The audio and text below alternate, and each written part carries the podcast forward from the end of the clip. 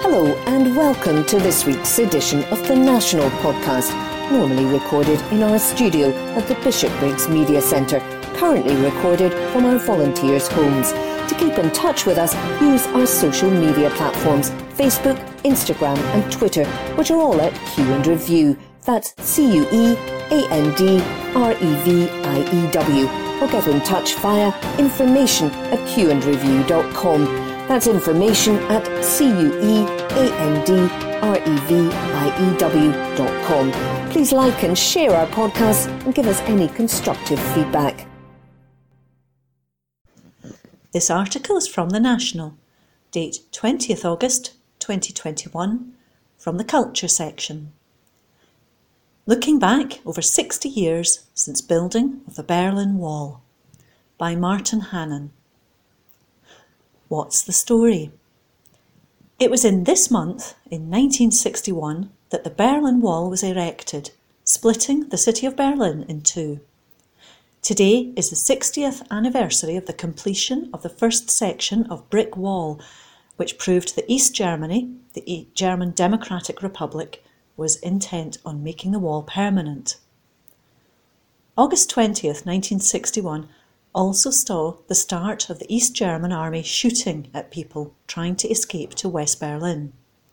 They missed, but soon piled up the bodies. The weekend before, the GDR leadership, under Walter Ulbricht, had authorised the building of a barrier between East and West Berlin. The first such barrier was a miles long length of barbed wire, but the intention was always to make a permanent barrier, a wall. The first section of breeze block was just five feet high. But within days, the East German military had begun bringing in much larger concrete sections, which construction workers erected at considerable speed.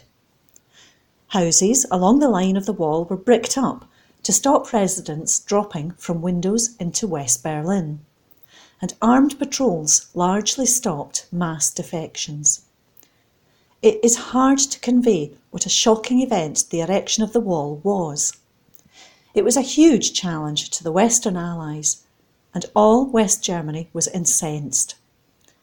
East Germans rushed to try and escape, but only a relative few made it into West Berlin. The Cold War almost became very hot. What was the background to it going up? After the end of the Second World War, Berlin was divided into four sectors, each of them controlled by one of the victorious Allies, with the Soviet Union having the largest sector that was basically the eastern half of the city. The Soviets wanted more control, however, and blockaded routes into the city, which led to the Berlin airlift that kept the city fed and supplied from June 1948 to May 1949. As the Cold War developed, East Germany and the GDR and West Germany, the Federal Republic of Germany, came into being in 1949, both claiming Greater Berlin as the capital. The GDR was a socialist communist state puppet of the USSR. West Germany was liberal and democratic, backed by the USA in particular. Defections by East Germans to West Germany were a daily occurrence, and eventually some 3 million people fled the oppressive regime. Berlin was the main conduit for defections, as it was relatively easy to pass from one side to the other. Ulbricht complained that the defections were bleeding East Germany of its best brains, and Soviet leader Nikita Khrushchev sanctioned the building of the wall. In June 1961, at a summit in Vienna, Khrushchev threatened to cut off access to West Berlin, and President John F. Kennedy was unsettled by his tone. On July 25th, JFK went on television to tell the American people so long as the communists insist they are preparing to end by themselves unilaterally our rights in West Berlin and our commitments to its people we must be prepared to defend those rights and those commitments.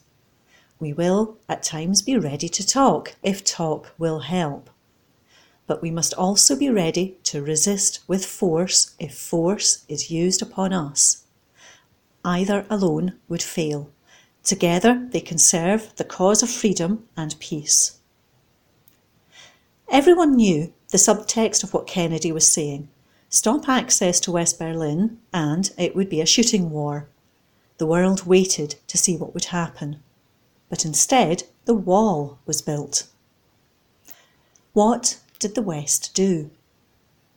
At first, nothing, except make the usual protests by diplomatic channels. JFK sent Vice President Lyndon Johnson to show solidarity with the West Germans, notably then Chancellor Konrad Adenauer and West Berlin Mayor and future Chancellor Willy Brandt. Protests piled in from various governments, but Ulbricht maintained a rigid stance of refusing to negotiate.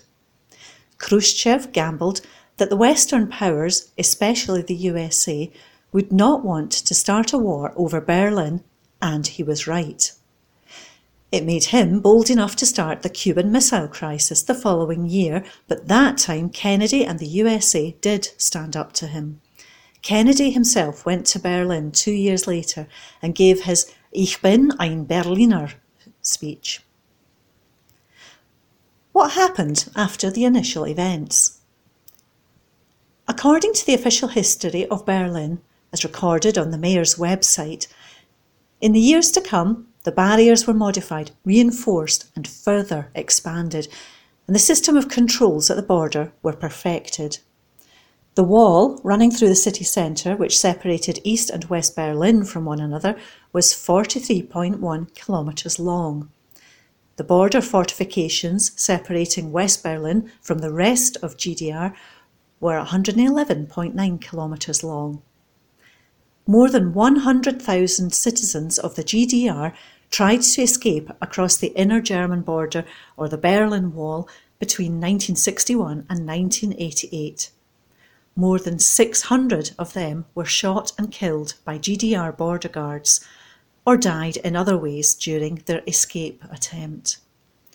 At least 140, some say many more, died at the Berlin Wall alone between 1961 and 1989. When did it collapse? The communist system was unable to sustain the Eastern Bloc countries, and protests went from country to country against Soviet domination and misrule by their own corrupt authorities.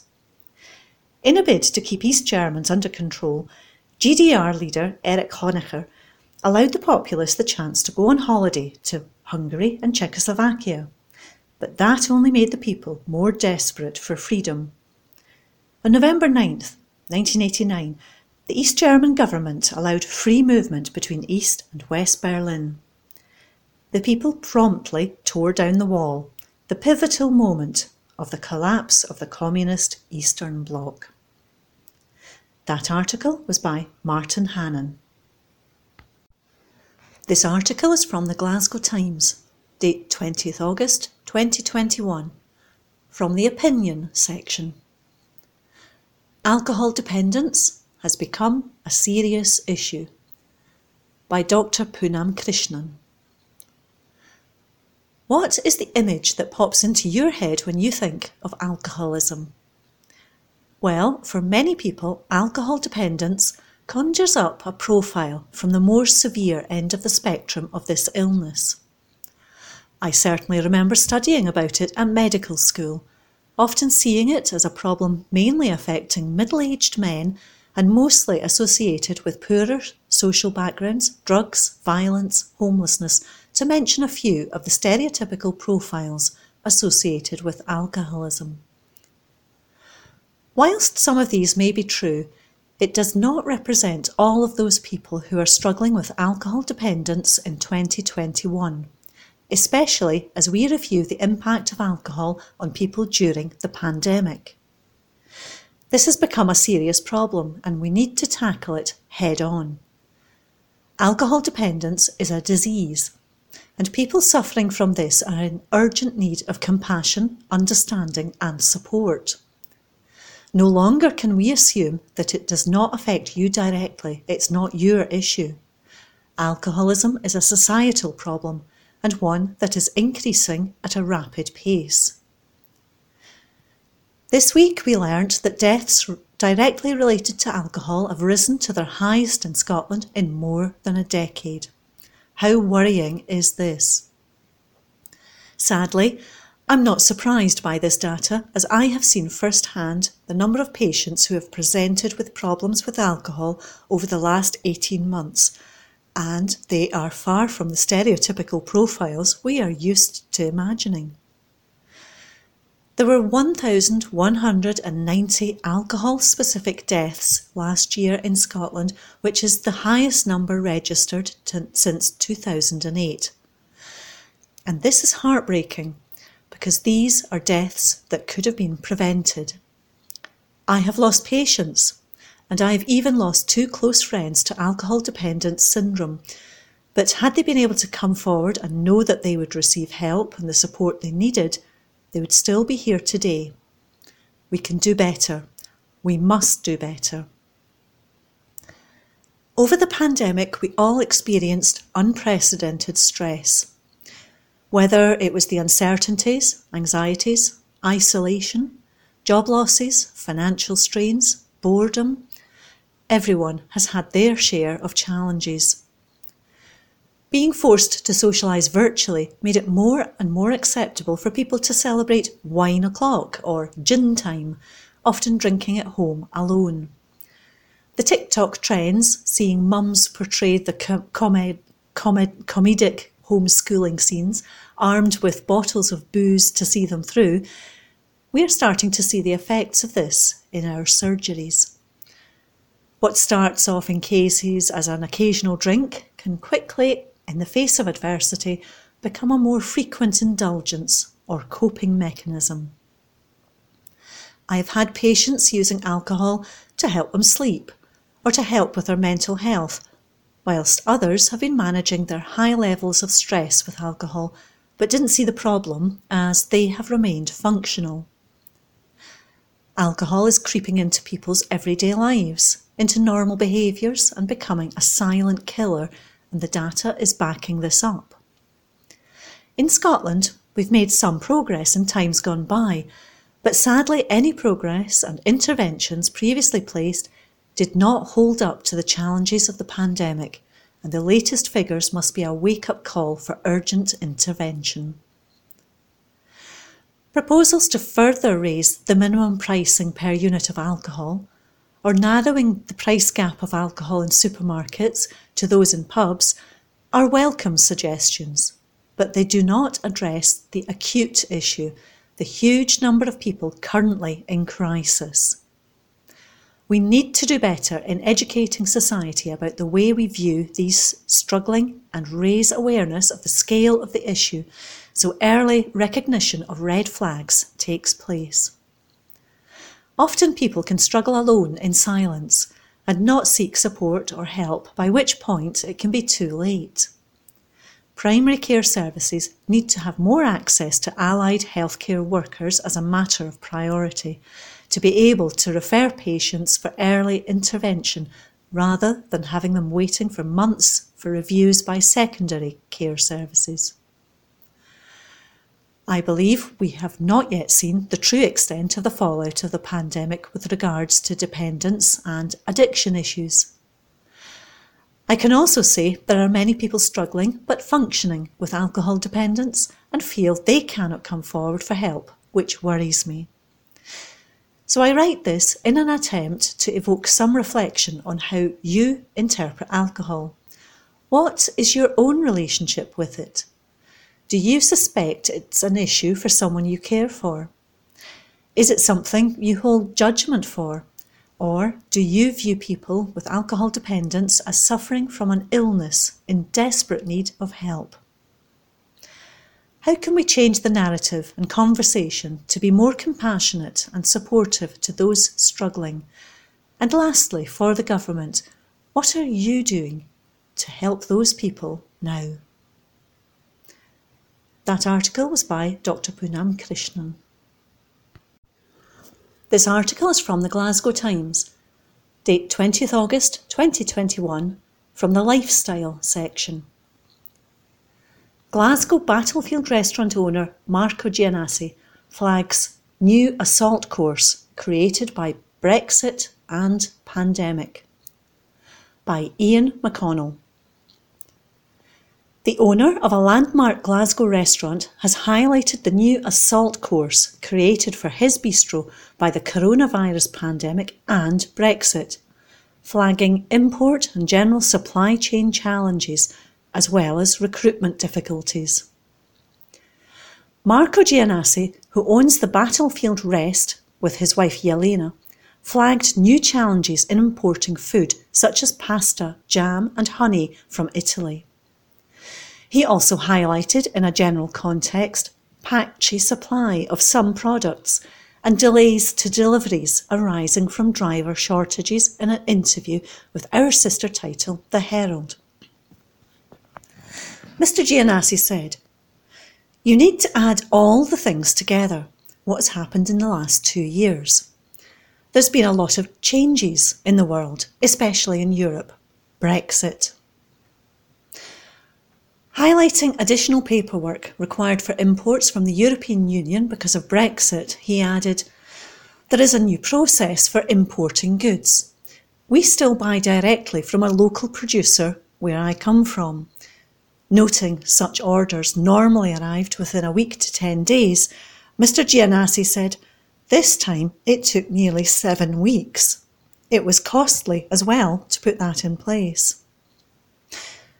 Commenting on more general supply issues affecting the restaurant sector and many others in the UK, Mr. Giannasi said, There is patchy supply of some products at the moment. The suppliers don't seem to have stock, or the deliveries get moved to different days because obviously there is an issue with driver shortage, so deliveries get delayed in general. It's a little bit uncomfortable at the moment to source things. The restaurant owner also flagged difficulties in finding tradesmen. He tweeted last week, How extraordinary has been such a strong demand on all industries, sectors either on finding employees or tradesmen, or simply spare parts or products. The pandemic and Brexit has created a new assault course for us to challenge. Mr Giannasi noted the impact of COVID-related self-isolation on driver shortages and, in the context of Brexit, added, how many drivers were from other countries? That is a statistic we need to find out because that would be interesting to see.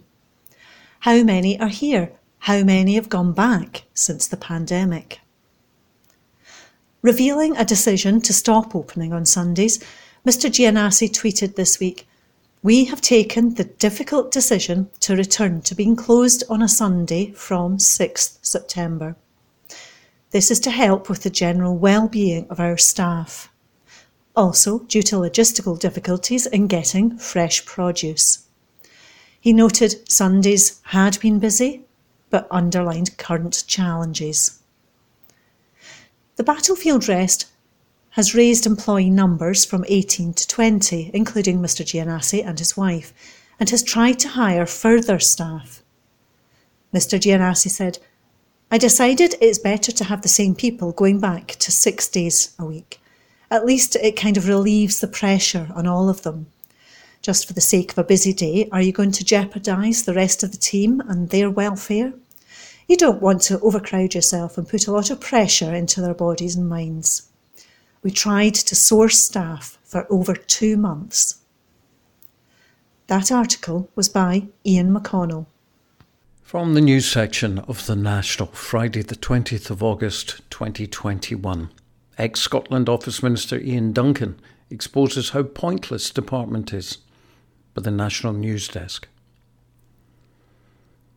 A former UK government minister has shed light on the lack of purpose of the Scotland Office confirming how little it matters to the Prime Minister and revealing that controversy over his unelected status stemmed from a decision by Ruth Davidson. Lord Ian Duncan served as a junior minister at the Scotland Office for two years but said there wasn't much to do. Duncan did not speak to Prime Ministers Theresa May or Boris Johnson even once while he was in the role. Baron Duncan of Springbank, who now serves as a Deputy Speaker in the House of Lords, has been a Minister for Climate Change and in the Northern Ireland office too. He was also a Tory MEP for Scotland for three years.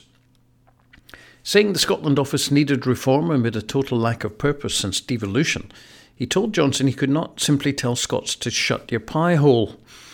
Speaking to the Institute for Government for its Ministers Reflect project, which is being released today, Lord Duncan said, I don't think the territorial offices work.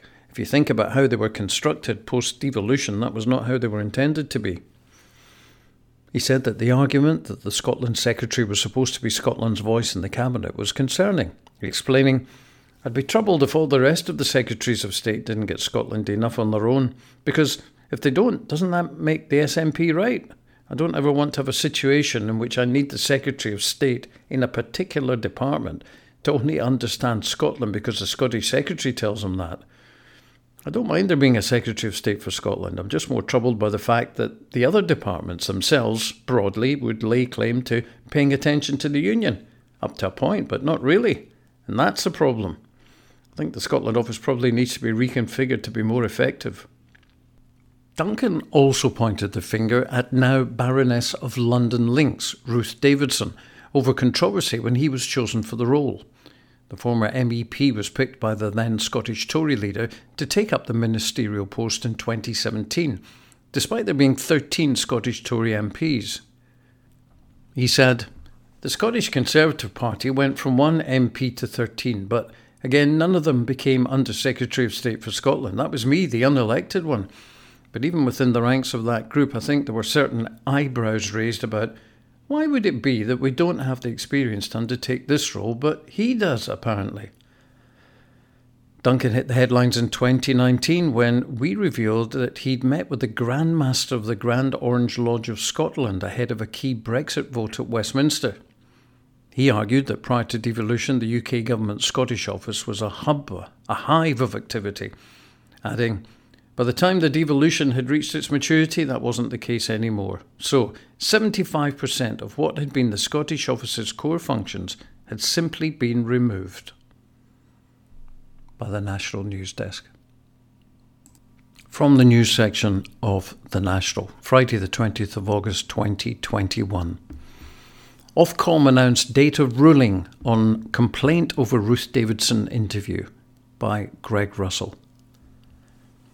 One reader of The National, who raised a complaint with the BBC and Ofcom over an interview with Baroness Ruth Davidson, should find out by the end of the month what the outcome is. John Parker complained after a World at One programme in February, ahead of the anticipated but postponed appearance of Alex Salmond before the committee investigating the Scottish Government's handling of harassment allegations against him. He said the story was given around 12 minutes of top of the news airtime and Davidson was allowed more than a five minute period to allege institutional corruption and an SNP cover up, with no serious challenge against her. Parker, an Englishman by birth but long-time resident of Wales, told us in May he'd previously had some success with a complaint to the broadcaster when Lord Nigel Lawson was allowed to air climate denial points unchallenged. On the World at One, Davidson was interviewed after reports from the BBC Scotland's editor Sarah Smith and political correspondent Nick Eardley. She said there were questions to be asked about whether Scotland's democratic institutions were corrupt, which had featured in Eardley's report. Parker, who recorded and transcribed the entire programme segment, said that all in all, a very one sided and tendentious presentation seemed to be made, with Holyrood elections just a few weeks away. In his original complaint, he said Davidson's claims were unsubstantiated and told the BBC you can't seriously claim to be covering this story properly or to have much interest in actually explaining it if she's the only person you interview. The BBC said it would be fair to suggest that presenter Sarah Montague was courteous in allowing Davidson to answer questions, and they added there's no ulterior motive in either challenging or not challenging specific points on any occasion. His complaint was rebuffed at every level of the BBC, with some arguments he described as quite jaw dropping. He then raised the matter with Ofcom, but told us in May he was frustrated they were taking so long to investigate it. However, yesterday a spokesperson for Ofcom told us that complaint is still under assessment. The results of this will be announced in a forthcoming broadcast bulletin. The next one's due to be published on August 31st after the bank holiday. Parker said he's now looking forward to seeing the response to his complaint, but said BBC News items had to be balanced immediately. He said, The only reason I can imagine for the complaint not being upheld would be that the BBC covered the issue elsewhere in a way that gave proper context. I'm not aware this did happen, but even if it did, I would still argue since you can't guarantee the audience tuning into subsequent coverage, balance should be achieved on the spot by Greg Russell. From the news section of The National, Friday, the 20th of August 2021. Scottish families urged to cash in on £250 grant for new school starters by Jane Cassidy. Scotland's Minister for Social Security, Ben Macpherson, is urging eligible families to apply for a one off payment of £252.50 the Best Start Grant school age payment, administered by Social Security Scotland, is made to families when a child is old enough to start primary school. The payment can be used to buy everyday supplies like a new pair of shoes, books, school bags. More than £10 million has been paid in Best Start Grant school age payments to families across Scotland since the benefit launched in June 2019. Applications are currently open for children born between March the 1st, 2016 and February 28, 2017.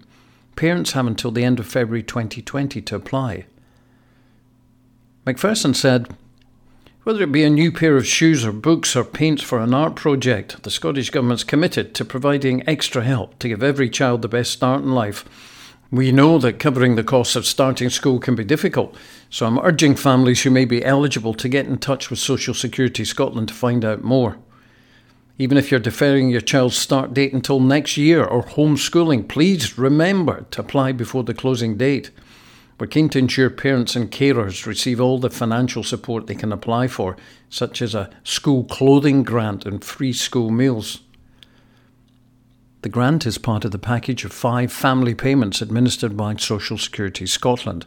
The package includes Scottish Child Payment, Best Start Grant, and Best Start Foods, and is available to families receiving tax credits or certain benefits.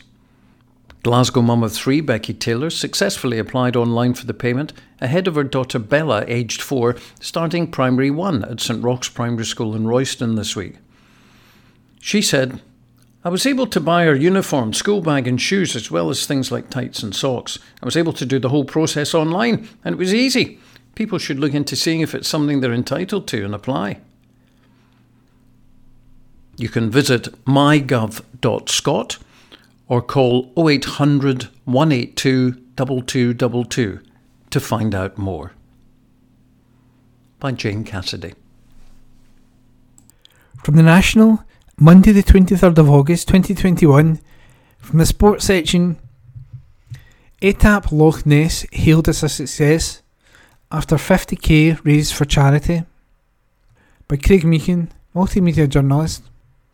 Organisers have hailed the success of the Etape Loch Ness, which has raised more than £50,000 so far for Macmillan Cancer Support. The 66 mile cycle sportive took place yesterday around the iconic Loch Ness after being postponed three times from April 2020 due to the ongoing COVID pandemic. Some 4,300 cyclists signed up for the event, with new course records set by the male and female leaders. Andy Cunningham from Leeds broke the male course record, completing the course in 2 hours 42 minutes and 57 seconds, while Catriona Lockie from East Kilbride broke the female course record at 2 hours 54 minutes and 59 seconds. Malcolm Sutherland, event director of Etape Loch Ness, said, Congratulations to everyone who took part in the Etape Loch Ness in 2021. We have loved seeing people back in this beautiful course around Loch Ness, doing something they love with fellow cycling enthusiasts. Not only has it brought people together for the first time in a long time, but it has raised important funds for charities, including over £50,000 so far for our official charity, Macmillan Cancer Support.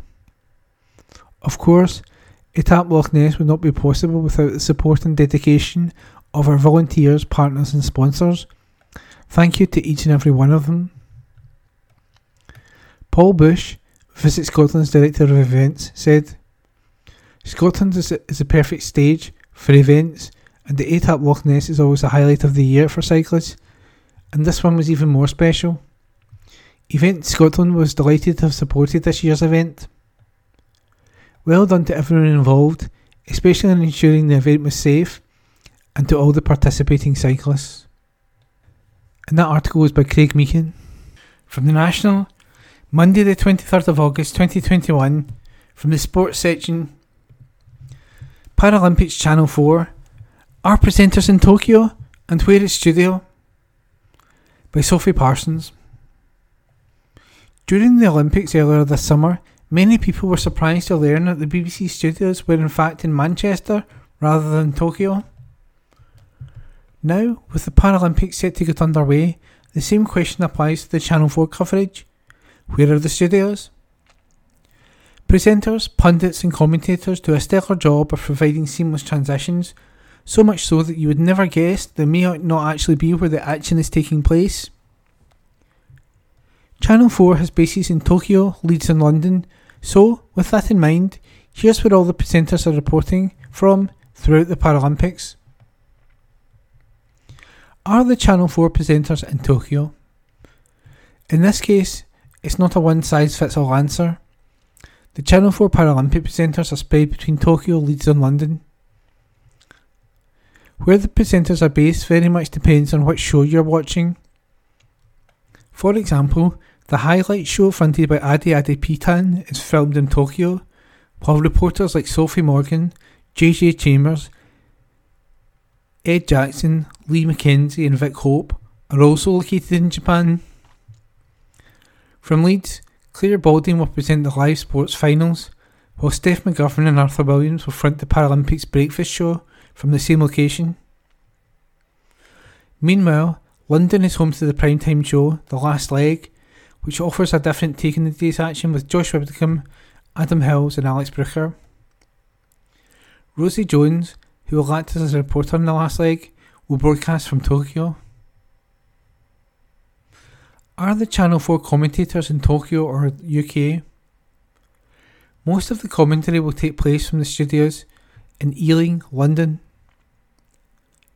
It means that the commentators are in for lots of early starts with action starting as early as 1am due to the 8 hour time difference between UK and Tokyo.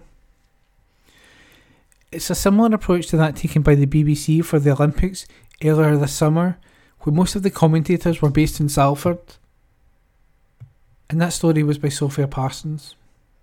From the National, Monday, the 23rd of August 2021, from the sports section. Ange Ball has Celtic fans in thrall but will it work against Rangers at Ibrox? By Matthew Lindsay, Chief Football Writer. There is much that Ange Postecoglou must achieve in the months ahead if he is to vindicate his somewhat left field appointment as Celtic manager this summer. The man who occupies the Parkhead dugout is expected to win every domestic competition that his team is involved in, not least the Cinch Premiership, and do well in Europe each season. Missing out on a place in Europa League group stages on Thursday will be a bitter disappointment, not to mention a costly failure financially, and will not go down well.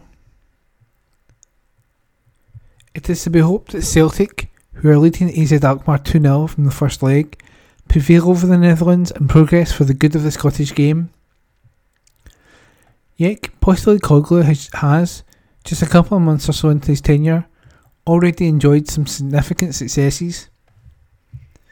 Lifting the mood around the east end of Glasgow, which was at rock bottom after the calamitous attempt to complete 10 in a row and a trophyless 2020 21 campaign, in a matter of weeks has been some going.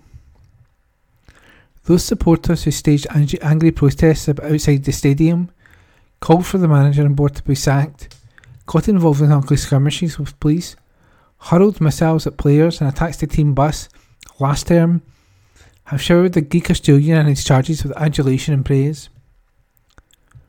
The football Celtic have served up during their six game winning run has been a delight to watch at times. They have scored 24 goals and could easily have netted more. New signings Liel Abada, Kyogo Furuhashi, and Joe Hart have all contributed to the great, greatly to the resurgence. Meanwhile, Ryan Christie and Tom Rogic, who had lost their way, have been revitalised. And Anthony Ralston has grasped the chance he was only handed due to the lack of alternatives in the right back position, and then some. Postecoglou has shown he has an eye for a player in the transfer market, wants his side to attack and entertain, and can inspire and improve those who work under him. It is little wonder that Celtic fans are currently counting the hours until the first Old Firm match of the season kicks off at Ibrox at noon on Sunday, even though none of them will, due to a standoff between the hierarchies at the city rivals over ticket allocations, be in attendance. Rangers have been as unconvincing as their age old adversaries have been convincing in recent weeks. Individuals who were immense last season, as Steven Gerrard's men rocked to their first top flight, fight, top flight title in 10 years by a 25 point margin, have disappointed. Leon Balogun, Borna Barisic, Connor Goldson, Ryan Kent, and James Tavernier have all been far from their best. New arrival John Lundstram has been poor. Ross County were beaten 4 2 up in Dingwall yesterday, but their showings in the home and away defeats to Malmo in the Champions League qualifying, Premiership loss to Dundee United at Tannadice, and even the narrow Europa League playoff win over Alashkert have concerned their followers and manager. Are the champions heading for a humiliating home defeat in the Galpin Glasgow derby of the season? Is the balance of power in, in Scottish football going to shift quickly from Govan to Parkhead? A sense of perspective is required here. Celtic have played just once away during the current hot streak of form. They beat Jablonec, who finished third in the Czech First League last term, 4 2 earlier this month. Will Angeball, as our new high risk, expansive swashbuckling style has been dubbed, work against quality opposition and top class strikers on the road? We'll find out this week when they play AZ and Rangers. Callum McGregor and his teammates have kept clean sheets against Dundee, Jablonec, Hearts, AZ, and St Mirren in recent weeks. But the defence has looked shaky at times. Carl Starfelt is still to show why it took a £4.3 million fee to, dis- to secure his services. Hart has been required to come to the rescue on several occasions. Jablonec had three gilt-edged scoring opportunities. AZ even more, and Hearts netted twice in the second half. In that latter outing, Postecoglou felt his man had tired due to the high tempo they had, as instructed, played at. The new recruits will help Celtic maintain their intensity for the full 90 minutes. However, what sort of shape will Abada, Furuhashi and Rogic be in at Sunday lunchtime after what promises to be a mentally and physically draining following excursion on Thursday night? Postecoglou had been unconcerned by their issues at the back. He appreciates the new look rearguard as a work in progress. He also accepts that his tactics will leave his men exposed to on occasion. He is the kind of coach who is quite happy for his side to concede a goal, just as long as they score two. But how will they fare in front of a hostile 45,000 strong crowd if Gerrard, as he did in the 4 1 win at Ibrox back in May, fields Alfredo Morelos and Kemar Roofe up front in a 4 3 1 2 formation? Celtic could quite easily triumph comfortably against the hosts, who have toiled of late and have energy sapping continental fixture in Armenia to negotiate on Thursday themselves. But it will be interesting to seeing how effective Angeball is in what will be their biggest test to date. And that piece is by Matthew Lindsay.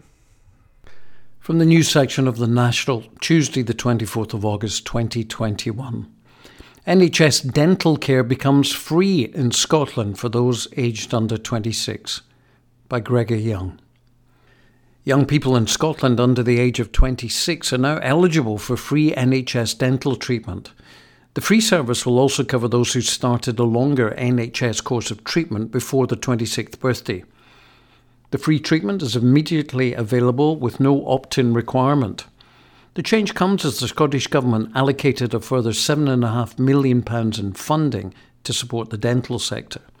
The government said the funding will also help dental practices to purchase drills that do not create as much aerosol as standard drills and so allow dentists to help mitigate the impact of COVID restrictions on the number of patients they can see. Health Secretary Humza Yousaf said the changes were just the first step on a journey to making dental treatments free to all in Scotland. He said we're committed to scrapping NHS dental charges for everyone in Scotland and removing them for anyone under the age of 26 is our first step on that journey. Today's announcement means around 600,000 young people aged under 26 will benefit. I want to thank the dental sector for its outstanding efforts over the last challenging period, he said. The Scottish Government said the free treatment exceeds the commitment made to remove the NHS patient charges for care experienced young people. It also cautioned it's not yet business as usual, and dental practices still need to prioritise people with urgent dental problems and those in most needed treatment. Unless your situation's urgent, it may be some time before your dental practice can see you. By Gregor Young. From the news section of The National, Tuesday, the 24th of August 2021. Trial of former SNP MP Natalie McGarry delayed until spring by Laura Webster. The trial of former SNP MP Natalie McGarry has been pushed back to next spring. McGarry is accused of embezzling more than £25,000 from two pro independence groups. She did not appear at the hearing at Glasgow Sheriff Court, but has previously entered not guilty pleas to the two embezzlement charges she faces. She was due to stand trial next month, but the trial has now been postponed till April 2022 to allow time for preparations. Alan MacLeod, representing McGarry, told the court the defence is waiting for more information relating to a report. He said there's a defence motion to adjourn. The Commissioner indicates it will be October before he completes his task. The defence wishes it to be completed. The Crown described the delay as hugely frustrating. McGarry, 39, is accused of appropriating £21,000 for her own use in her role as treasurer of the Women for Independence group between April 26, 2013 and November 30, 2015. She's accused of failing to transfer charitable donations raised by the group to Perth and Kinross Food Bank and to Positive Prisons, Positive Futures. It's alleged the former SNP MP transferred funds raised through events on behalf of Women for Independence into her own personal bank account and used cheques drawn on the organisation's bank account to deposit money in her own accounts. McGarry is also accused of embezzling £4,661 for her own use from the Glasgow Regional Association of the SNP between April 9, 2014 and August 10, 2015. It's alleged that in the course of her roles as Treasurer, Secretary, and Convener of the Association, she used cheques drawn on bank accounts held in its name to pay expenses it had not incurred and retained reimbursements to which she was not entitled. The indictment also alleges she used cheques drawn on bank accounts held in the association's name to deposit money in her own personal bank accounts and transferred funds donated to the association through its website into her own accounts. McGarry was elected an SNP member in 2015, but resigned the party whip after the emergence of the fraud allegations, which she denied. She continued in Parliament as an independent MP representing Glasgow East, but did not seek re election in 2017. By Laura Webster. From the news section of The National, Tuesday, the 24th of August 2021. Daily Scottish COVID cases reach new record high by Laura Webster. Scotland has recorded 4,323 coronavirus cases in the past 24 hours, the highest number ever seen in a single day throughout the pandemic. Speaking at her Scottish Government COVID briefing this afternoon, Nicola Sturgeon said there has also been 10 deaths among people who have tested positive for the virus in the past 28 days. This takes the death toll under the daily measure of people who first tested positive for the virus within the previous 28 days to 8,080 people who have died. Nicola Sturgeon told the Scottish Government coronavirus briefing the daily test positivity rate is 14.5%, up from almost 12.5% the previous day. 364 people are in hospital with recently confirmed COVID 19. That's up 8 on the previous day. And 43 patients are in intensive care. That's up 2. So far, 4,850,552 people have received the first dose of a COVID 19 vaccination, and 3,587,145 have had their second.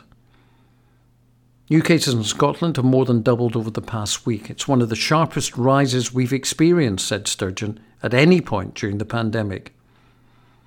She carried on to say, We always knew cases were likely to rise as restrictions eased. So, to some extent, what we're seeing now is not entirely unexpected. However, she added that even with the success of the vaccination scheme, the country cannot be totally relaxed. If this surge continues, she said, and if it accelerates, and if we start to see evidence of a substantial increase in serious illness, we cannot completely rule out having to reimpose restrictions.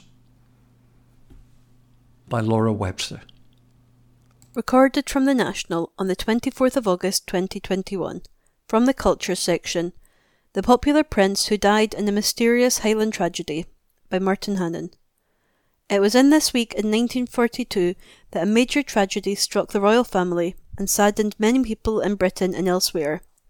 Despite the all pervading atmosphere of death and destruction at the height of World War II, the death in an aircraft crash of, in Caithness of Prince George, the Duke of Kent, struck a terribly melancholic note, not least because he had been a hugely popular figure and at 39 was the father of three young children by his wife, Princess Marina. Mystery still surrounds the circumstances of his death, and theories old and new are always problematic because such records as were kept have either been lost or are sealed, probably permanently, as is the case with many documents about the royals. The known facts are simple and easily recounted. His Royal Highness Prince George Alexander Edmund, Duke of Kent, was killed when the RAF Short Sunderland flying boat in which he was travelling to Iceland veered off course and crashed at full speed into a hillside at Eagles Rock near Dunbeath in Caithness on August 25, 1942. A total of 14 people were killed, with only one survivor who sustained dreadful burns. The Duke became the first royal to die on active service since King James IV of Scotland was killed during the Battle of Flodden in 1513. The aircraft was from 228 Squadron based at RAF Oban. The experienced crew had been assigned to transport the Prince to RAF Reykjavik on Iceland for what would have been one of his many regular morale boosting visits to RAF personnel. The Short Sunderland flew to the seaplane base at RAF Invergordon on the Com- Firth and refueled, before taking off in foggy weather just after 1 pm on Sunday, August 25th. Less than half an hour later, the Sunderland departed from its planned route and crashed into the Eagles Rock hillside, bursting into flames as its nearly full fuel tanks exploded. Among the dead were the Prince's private secretary, Lieutenant John Leather, RNVR, the grandson of the first Viscount Ullswater, the pilot, Full FL Lieutenant Frank Goyen and all the crew perished except for Sergeant Andrew Jack, the wireless operator and rear gunner, who was hospitalised with burns. Rescue crews dashed to the scene, but there was nothing they could do for anybody except Sergeant Jack, who had made his way to a nearby croft. Also, there were police and special branch. The area was sealed off and investigation began, while local people and the press were warned to stay away. A board of inquiry was convened and quickly concluded that pilot error was the cause of the accident. Prime Minister Winston Churchill paid a generous tribute in the House of Commons to the brother of King George VI, who was also the favourite uncle of our current monarch. The loss of this gallant and handsome prince in, this, in the prime of his life has been a shock and a sorrow to the people of the British Empire, standing out lamentably even in these dark hard days of war. To His Majesty the King, it is the loss of a dearly loved brother, and it has affected him most poignantly. I know the late Duke of Kent from his childhood, and had many opportunities of meeting him during the war, both at the Admiralty and thereafter. His overpowering desire was to render useful service to his king and country in this period when we were all of us on trial. The Duke of Kent was ready to waive his rank, to put aside all ceremony, and to undergo any amount of discomfort and danger, or, what is harder still, monotonous routine, conscientiously performed in order to feel quite sure that he was making a real contribution to our national struggle for life and honour. The field he made his own was that of welfare and comfort of the Royal Air Force, which entailed an immense amount of work and travelling, and yet yielded a continuous and useful result, to which the personal qualities of the Duke contributed markedly. Prince George was no ordinary royal. He had a deserved reputation as a playboy, and was rumoured to have had affairs with everyone from Noel Coward to Jessie Matthews. He had dabbled in hard drugs, but he had also been considered as a suitable replacement for King Edward III, the Eighth at the ab- abdiction crisis, though it was his elder brother Bertie who took the throne despite his nerves and stammer. George had no such problems and appears to have been a genuinely charismatic figure who had persevered in the Navy, despite suffering seasickness, before transferring to the RAF. On the outbreak of war, he was asked to become an Air Com- Commodore and have a public role as the face of the Air Force. As arguably the most high profile figure to die in Scotland during the war, a veritable blitz of media interest should have taken place, but the government used its wartime powers to stop all inquiries other than the official one. The return of his body by train to London was shown on newsreel, and the reports of people crying in cinemas as they watched. There had been other reports and rumours about George. Did he share the pro Nazi sentiments of his brother, the Duke of Windsor? Was he really friendly with Joachim von Ribbentrop, the German ambassador in London. He and his family were living in Rosyth when he switched to the RAF at the start of the war. He was certainly often in the company of, of the Duke of Hamilton, so he could have been the real target of Nazi deputy Führer Rudolf Hess on his flight to Scotland. In recent years, there have been revelations that the Duke himself might have been flying the aircraft and that a woman, presumably his lover, had been on board. We'll never know for certain. That article was by Martin Hannan. From the news section of The National, Wednesday, the 25th of August 2021. Cairngorm funicular to stay closed till autumn 2022, despite £20 million cash pledge. By Xander Richards. The famous funicular railway in Scotland's Cairngorms National Park will remain closed over the winter, despite a pledge of £20 million of public cash to get it open. While the work to strengthen the 1.9 kilometre viaduct that supports the railway track has been scheduled to finish early in 2022, it's now been rescheduled and pushed back to the second half of next year. The news was announced by the Highlands and Islands Enterprise on Wednesday afternoon. HIE said the decision had been made despite strong progress made in tough conditions on the renovations to date. The organisation also said that several factors had combined to delay the project. These include technical challenges associated with designing and implementing effective solutions to an existing structure. In addition, progress has been hampered by COVID impacts and by extreme weather, particularly blizzard conditions in spring. HIE also said extra effort has been required to source construction materials as a result of shortages currently affecting the UK. HIE Interim Chief Executive Carol Buxton said this combination of challenges had made rescheduling the works inevitable. She said Cairngorm Mountain Estate's a great visitor attraction that plays an important role in the local economy, and the funicular has been a key element of what draws people to Cairngorm. And it will be again, she said, once those works are completed. With limited time available to complete the works before winter, postponement has become inevitable. The funicular opened in 2001 but was taken out of service in 2018 after an engineer's inspection identified structural defects that raised safety concerns. More detailed inspection and design work followed before the decision to reinstate the funicular was announced last October by the Scottish Government as part of a £20.5 million business case that includes other priority investments to strengthen Cairngorm Mountain's year round appeal. Business case assessed alternatives to reinstatement before reaching its conclusions, including removing the structure and replacing it with alternative uplift. Buxton added that clearly a longer timescale will have a financial impact.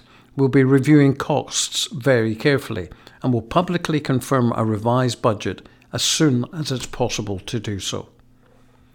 By Xander Richards. From the news section of The National, Wednesday, the 25th of August 2021. The Harry Potter Cafe in Edinburgh damaged in George IV Bridge fire by Laura Webster. Firefighters are still at the scene of a blaze which caused damage to the cafe where J.K. Rowling wrote part of the Harry Potter series. The Scottish Fire and Rescue Service, the SFRS, was called to a blaze affecting several properties at George IV Bridge in Edinburgh at 6:18 a.m. yesterday. Firefighter was taken to hospital for precautionary checks, but released later that morning, while one other person was treated at the scene. Images from the area early yesterday showed smoke pouring from a branch of Patisserie Valerie next door to the Elephant House Cafe, which was made famous as the place where Rowling created some of her stories. SFRS said four fire engines and a height appliance remained at the scene at lunchtime on Wednesday. A man thought to be the owner of the Elephant House was seen carrying an elephant sculpture and a framed text out of the cafe today. Some road closures were still in place in the area, and Elephant House owner David Taylor told the BBC his building had suffered smoke and water damage, though the fire had not spread to it. He told the broadcaster, I feel absolutely gutted about this. At best, we can hope for opening in a few weeks' time. But if there's structural damage too, then it isn't bearable to think about. It's really quite disturbing because you have just got to go back to some semblance of normality after two years although we were only running at about 50% of our festival trade. Police in Edinburgh tweeted, due to a fire, George IV Bridge and Candlemaker Row will remain closed for the foreseeable. Please avoid the area meantime. Emergency services remain in attendance. An SFRS spokeswoman said, we were alerted at 6:18 a.m. on Tuesday, August 24th, to reports of a building on fire at George IV Bridge, Edinburgh. A total of 12 appliances and two height vehicles were mobilised to the area, where more than 60 firefighters worked to tackle the fire, which affected a number of properties. Four appliances and one height vehicle currently remain at the scene. By Laura Webster. From the news section of The National, Wednesday, the 25th of August, 2021. COVID in Scotland. More cases recorded than at any time before. By Laura Webster. Scotland has recorded more than 5,000 coronavirus cases for the first time since the pandemic started, according to Scottish Government data. It comes after Scotland recorded a new record high of 4,323 coronavirus cases yesterday. The percentage of tests returned positive in the last 24 hours was 11%. Five further deaths have been reported among those who tested positive for the virus over the past 28 days. That's five fewer than yesterday. The total death toll, according to the measure used by the Scottish Government, therefore stands at 8,085. The daily statistics differ from weekly National Records of Scotland figures released earlier today, as those include all deaths where coronavirus is mentioned on the death certificate. That's at 10,505 as of Sunday. A total of 391 people were in hospital on Tuesday with recently confirmed COVID 19. That's up by 27 on the previous day, with 44 patients in intensive care, up by one. So far, 4,088,894 people have received the first dose of the COVID 19 vaccination, and 3,603,429 have had their second. The First Minister Nicola Sturgeon commented on the increase on Twitter. She said another sharp rise in the number of cases today. Vaccines still protecting against serious illness, but we all need to take care and act in a way that minimises risk of getting or spreading the virus. She urged people to get their vaccine, wear face coverings, keep to hygiene measures, stay a safe distance away from others, stay outdoors if possible, and ventilate places. By Laura Webster. Recorded from the National on the 25th of August 2021, from the Culture section. UB40 songwriter and sax player Brian Travers dies at the age of 62 by Angus Corrine. UB40 songwriter and sax player and songwriter Brian Travers has died at the age of 62, the band has announced. The musician, a founding member of the reggae band, died at his home in Moseley, surrounded by his family, on August 22nd. A statement from the band to the PA news agency said, It is with great sadness we announce the passing of our comrade, brother, founding UB40 member, and musical legend Brian David Travers. Brian passed away yesterday evening after a long and heroic battle with cancer. Our thoughts are with Brian's wife Leslie, his daughter Lisa, and son Jamie. We are all devastated by this news and ask that you respect the family's need for privacy at this time. Travers formed the band in 1978 with his bandmates from various schools across Birmingham, choosing their name as a reference to a form issued to people claiming unemployment benefits at the time. The band produced hits including Red Red Wine and Falling in Love with You, and has sold 100 million albums worldwide. They have scored more than 40 top 40 songs in the UK and are recognised as one of the UK's most successful bands. Travers' last performance with the band was at a concert in December 2019 held at the Arena Birmingham. The band lineup remained the same for nearly three decades until January 2008 when Ali Campbell departed. In June this year, UB40 frontman Duncan Campbell announced his retirement from music due to ill health and was replaced by Kioko musician Matt Doyle as the band's lead singer. Doyle joined the most recent lineup of Robin Campbell, Jimmy Brown, Earl Falconer, Norman Hassan, Lawrence Parry, Tony Mullings, Martin Meredith, and Travers. That article was by Angus Corrine. From the news section of The National, Thursday, the 26th of August 2021. Canada and Denmark added to Green Travel List by National News Desk. Canada and Denmark are to be added to the Green Traffic Light list for international travel, the Scottish Government's announced. Thailand and Montenegro will be added to the Red List. Leisure travel to these countries is banned, and anyone entering Scotland from either will be required to spend 10 days in a quarantine hotel. Other countries moving from amber to green are the Azores, Finland, Liechtenstein, Lithuania, and Switzerland. Fully vaccinated people coming back from amber and green list countries are not required to isolate on their return. All the countries involved are on the amber list, and the changes come into force at 4am on Monday. The government said the changes were agreed following scientific analysis of the latest data. Transport Secretary Michael Matheson commented the latest changes are welcome for Scots with loved ones in Canada, but once again show that international travel remains challenging.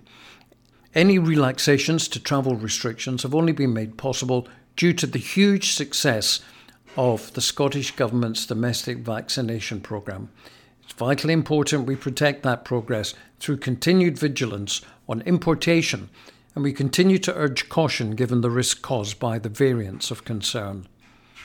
By the National News Desk. Recorded from the National on the 26th of August 2021, from the Culture section. Surreal independent Scottish sitcom launches first series on Amazon Prime by Xander Richards an independently produced sitcom about young people trying to make it in Scotland's biggest city, has been picked up by Amazon Prime. Weegies, the culmination of seven years of work for its creators, premiered on August 16th, and the response has been really humbling, according to co writer and star Stephen Arthur. Arthur, who plays Steve in the show, told The National it was surreal to see their hard work on such a huge platform. To actually have it out there and for people to react positively, it's just just surreal is the one word I would probably say. But also extremely, just extremely proud, and the reaction we've got has been really humbling.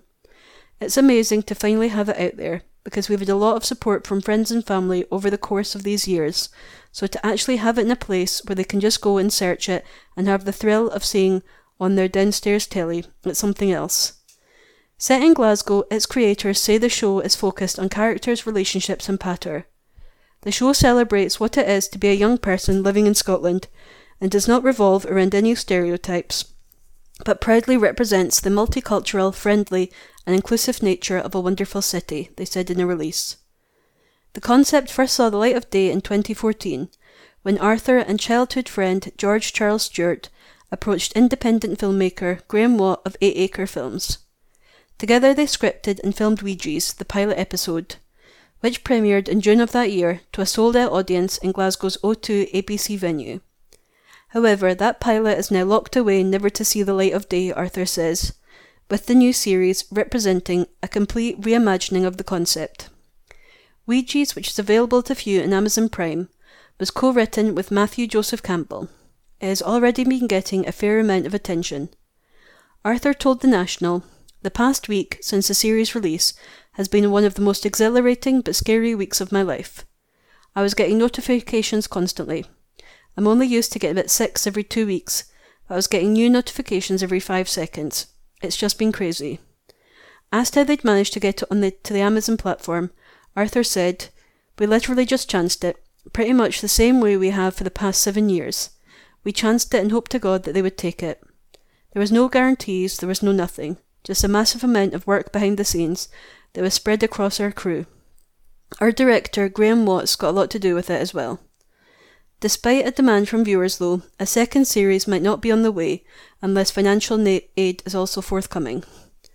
Arthur said the scripts are there, the characters are there, but we did this independently with a lot of money from our own pockets. So I would hope to make a second series, but we'll definitely need help this time around. But the story is definitely there, we've got it in mind. Weegies is available to watch on Amazon Prime here, and the trailer for the first series can be viewed above. That article was by Xander Richards. From the news section of the National, Thursday, the 26th of August 2021. A third of all Highland schools hit by COVID outbreaks, by Richard Mason. A third of all schools in the Highlands have been impacted by coronavirus, the Highland Council has said. High schools, including Grantown, Kingussie, Culloden, and Fort Williams Lochaber, have a significant number of year groups self isolating. Partial closures have affected Aviemore Primary and Thurso's Pennyland, while a one day closure has been announced for Alvie Primary near Kingussie, while others are also being affected by outbreaks. The region has seen an exponential increase in cases of COVID 19, according to the Council. Around 60 schools in the NHS Highland region, which also covers some in the Argyll and Bute area, have been affected by outbreaks so far. There are a total of 203 schools in the Highland region, Highland Council said that online learning or home learning material was available for pupils who were isolating but otherwise remained well. Chairman of the Highland Council's Education Committee, John Finlayson, said the ex- exponential increase in cases, while to be expected due to the recent relaxation of measures, is having a significant impact on our education settings. He said he understood that a high proportion, 81%, of over 16 year olds in the Highlands are now vaccinated, and he said it's excellent news and will hopefully lessen any impact of the virus in time. He urged communities to remain vigilant and to take necessary precautions to do what they can to slow the spread of the virus. NHS Highlands said there had been more than a thousand new cases in the health board over the past week. It represented almost 10% of NHS Highlands' total cases since the start of the pandemic, with numbers expected to continue increasing. Maree Todd, Minister for Public Health, Women's Health and Sport, and MSP for Caithness, Sutherland and Ross, said COVID in schools was not unexpected given an increase in cases in communities. She urged anyone who suspected they had COVID symptoms to get a PCR test. By Richard Mason. And that was this week's The National Podcast, normally recorded in our studio at the Bishopbriggs Media Centre currently recorded from our volunteers' homes with the publisher's kind permission. Thanks for listening.